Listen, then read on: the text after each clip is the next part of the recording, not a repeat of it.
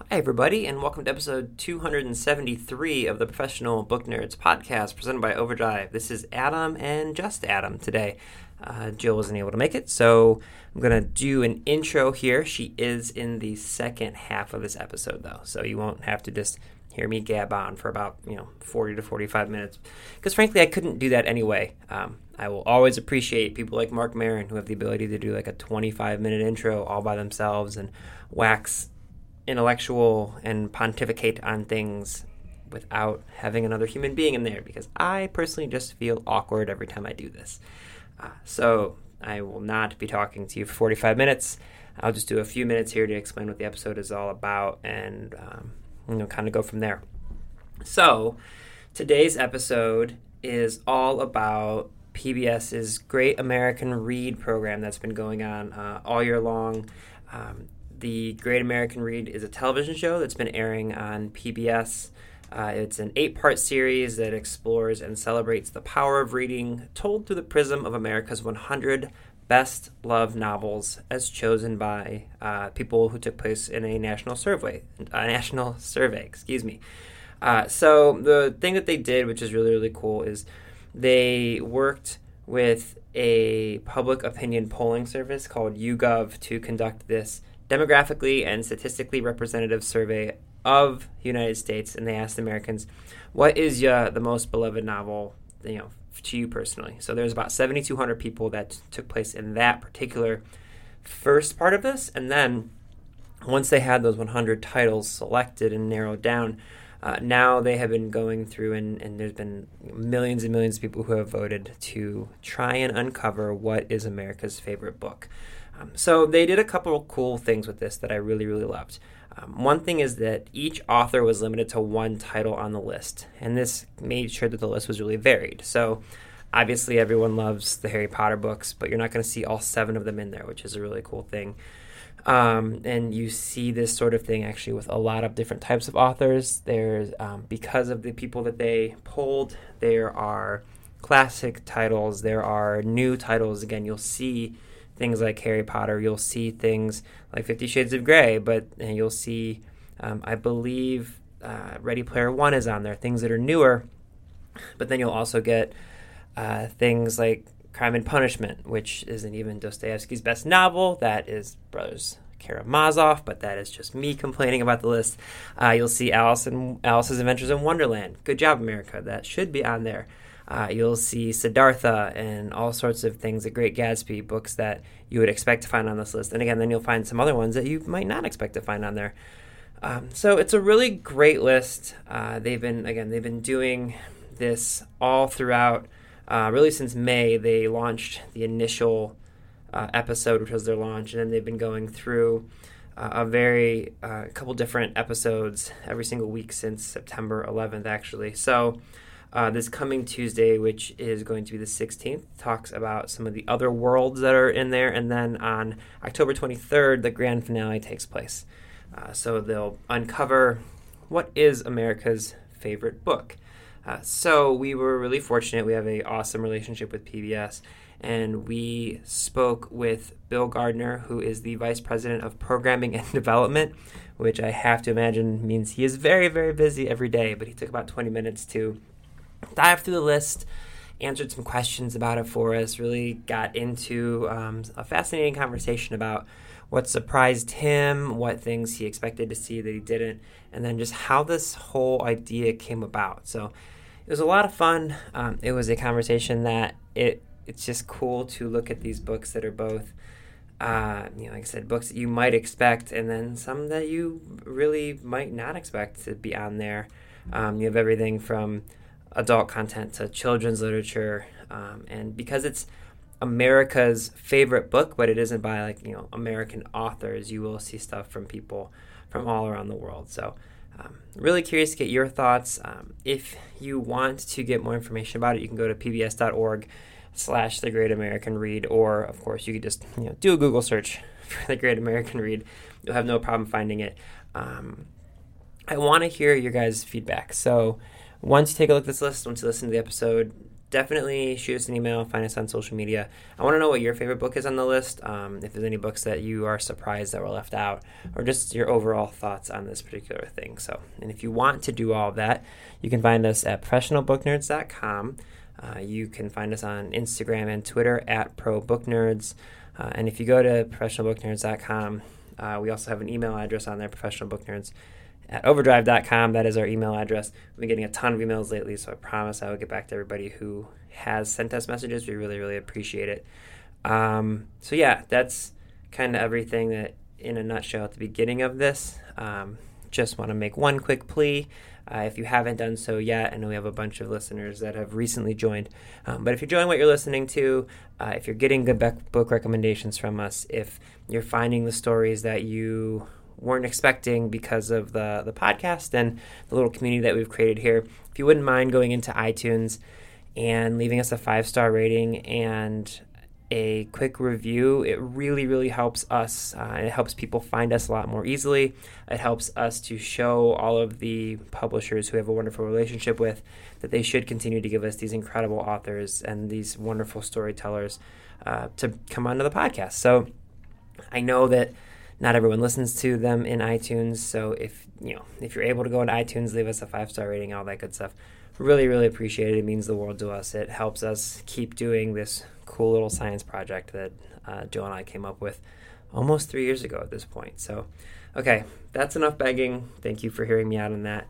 Um, again, Jill is a part of the second half of this, which you're about to listen to right now. Uh, so, again, I want to thank you to PBS for connecting us with Bill Gardner, who is the Vice President of Programming and Development over there. Uh, really fun conversation, and I hope you guys enjoy it on the Professional Book Nerds podcast.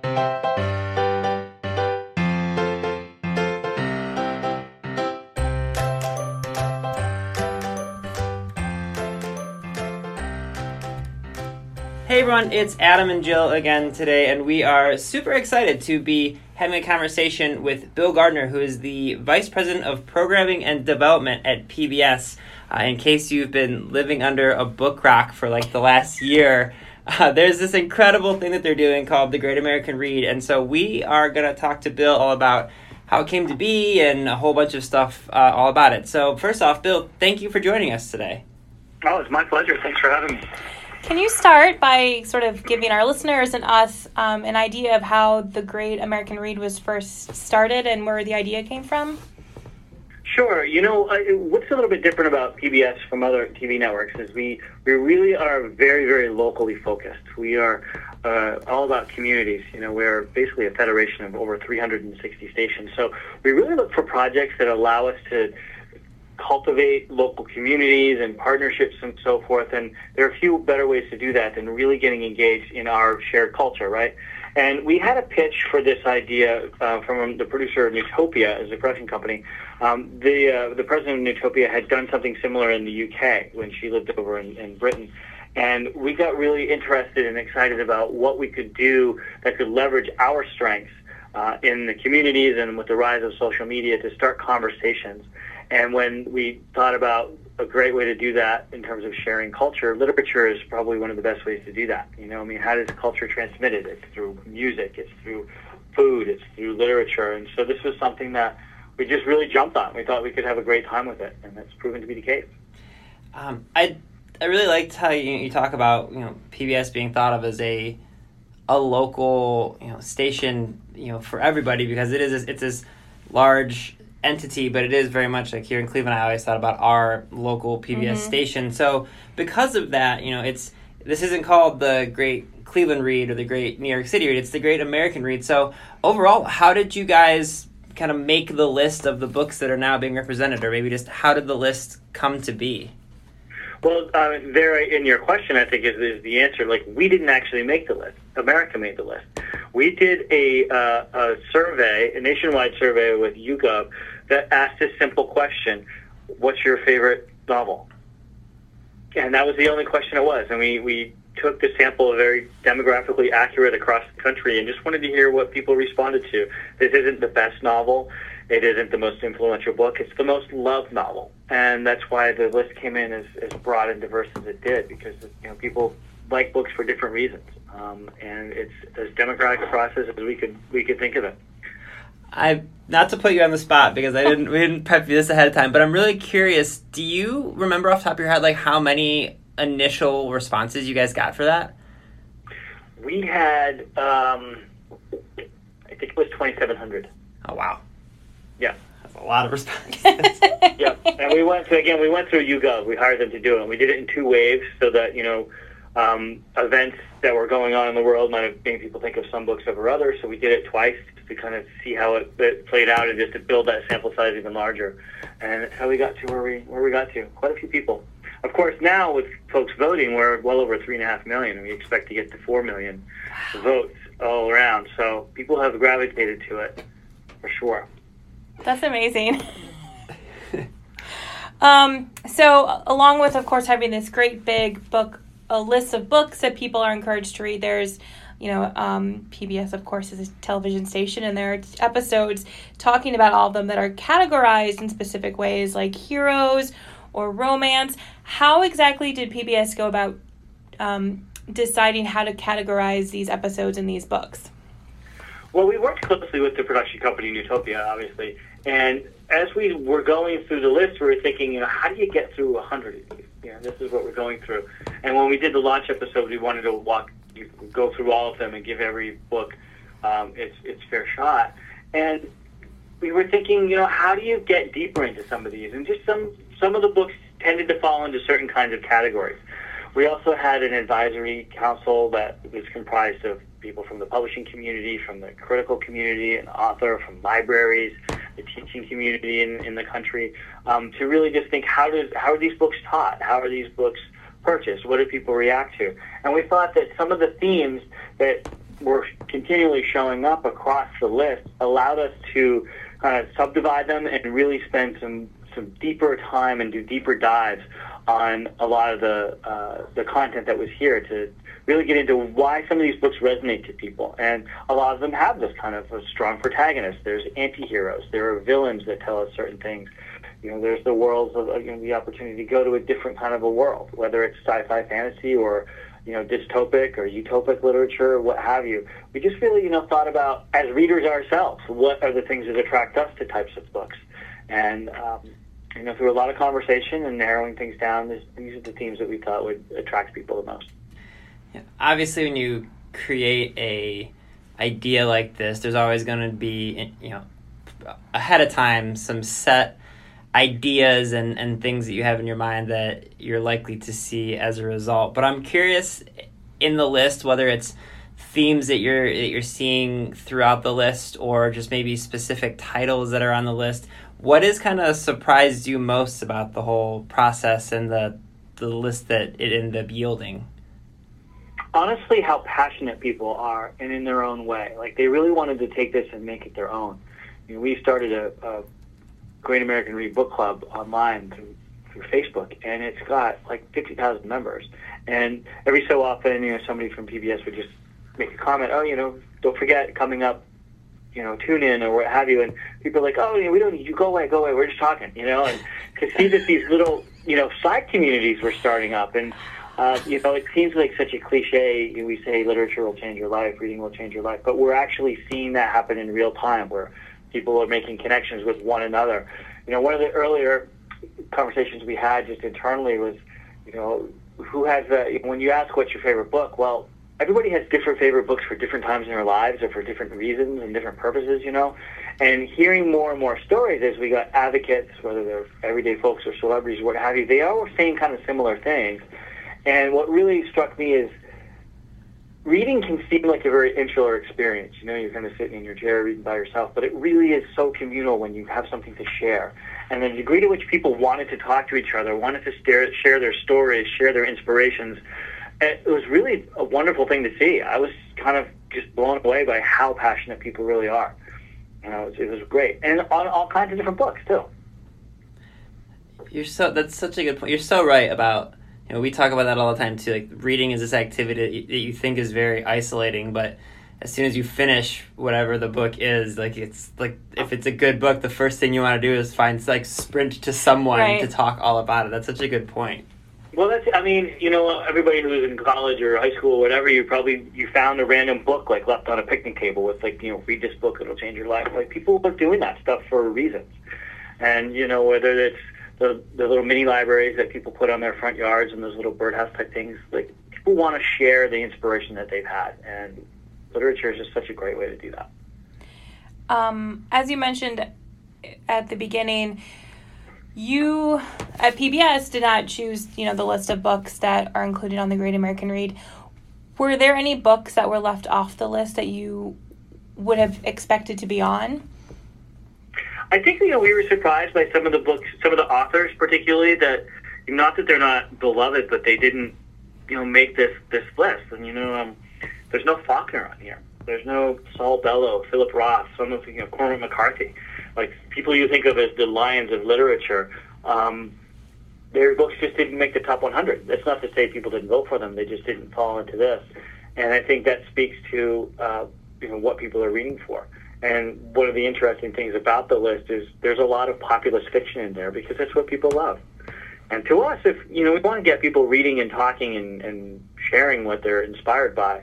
And this isn't, you know, the the most loved book that wins. It's not like the author gets a car. you know, like you know, we want to get people reading and celebrate that literature. So even if some of these books aren't on the 100 list, if people are talking about them, you know, if in the Facebook uh, book club they're saying, "Well, you like this, you really love that," that's cool. You know, we just want to get that convening. And you know, you mentioned your, your the Cleveland station. There are lots of stations all over the country. You know, some of them are doing their own events where they're doing you know regional books. What's the the most loved book in, in their region? And some of those might not necessarily make the national list, but they're relevant in their communities. So that's kind of that you know exponentially in, influential uh, result that we were really going for as soon as we get off the phone, I'm gonna look up I and know, see if Cleveland. I need to see. know what I need to know what Cleveland's favorite book is now. That's really. really um, I love I, I, the the thing that really struck out to me about the the people or the books and authors that were left off the list that you mentioned. The Faulkner thing, I, that almost like it made me smile because anytime you see one of those lists of like the top 100 books you have to read before you die that are always written by like literary critics there's like seven Faulkner novels on there every single time, and I just roll my eyes. I'm like, yeah, I know, Absalom, Absalom. I'm like, okay, I, I get it. It's it is it's interesting that, like you said, these are people that you know they they read a book for enjoyment, and they're not always then you know proceeding to to find the the. The, the deeper meaning that the author is is looking at this the Faulkner one really you know stands out to me. That's really really interesting. Yeah, you know it is. You know everybody kind of has their own thing. It's it's almost like you know people. Oh yeah, I love that book. I love that book for the list, and almost everybody says, "Oh, I can't believe this one didn't make it. I love that."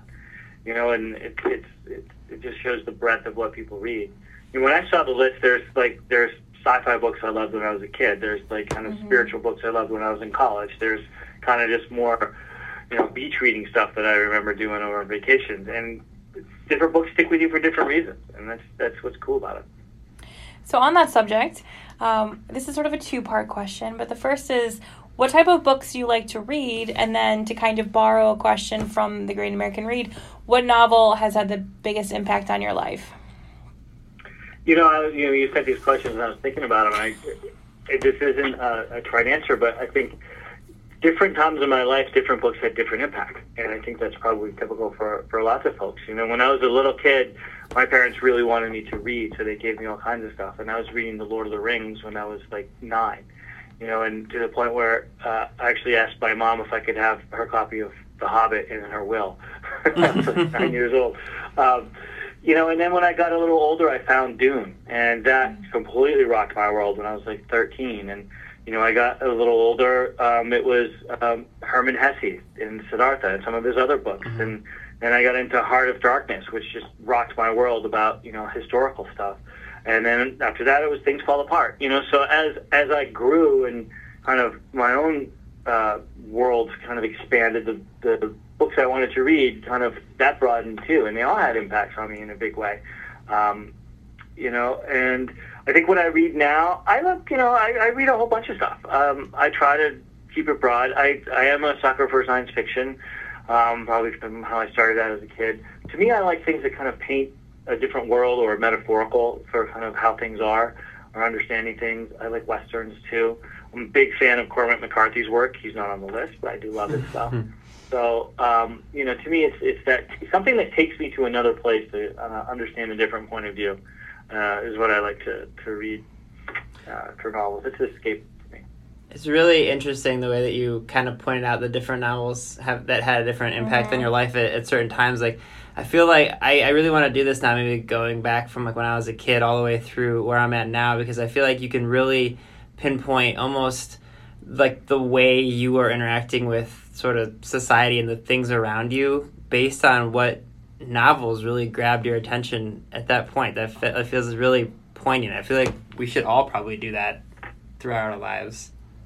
Yeah, you know, I mean, I remember having um, I read Lonesome Dove, and I had been reading Blood Meridian, and um, I went with my dad on this. We went on this road trip through the Southwest, through like Southern Arizona. I'm like, I'm in these books right now. you just feel like you're there because you've had it painted that way.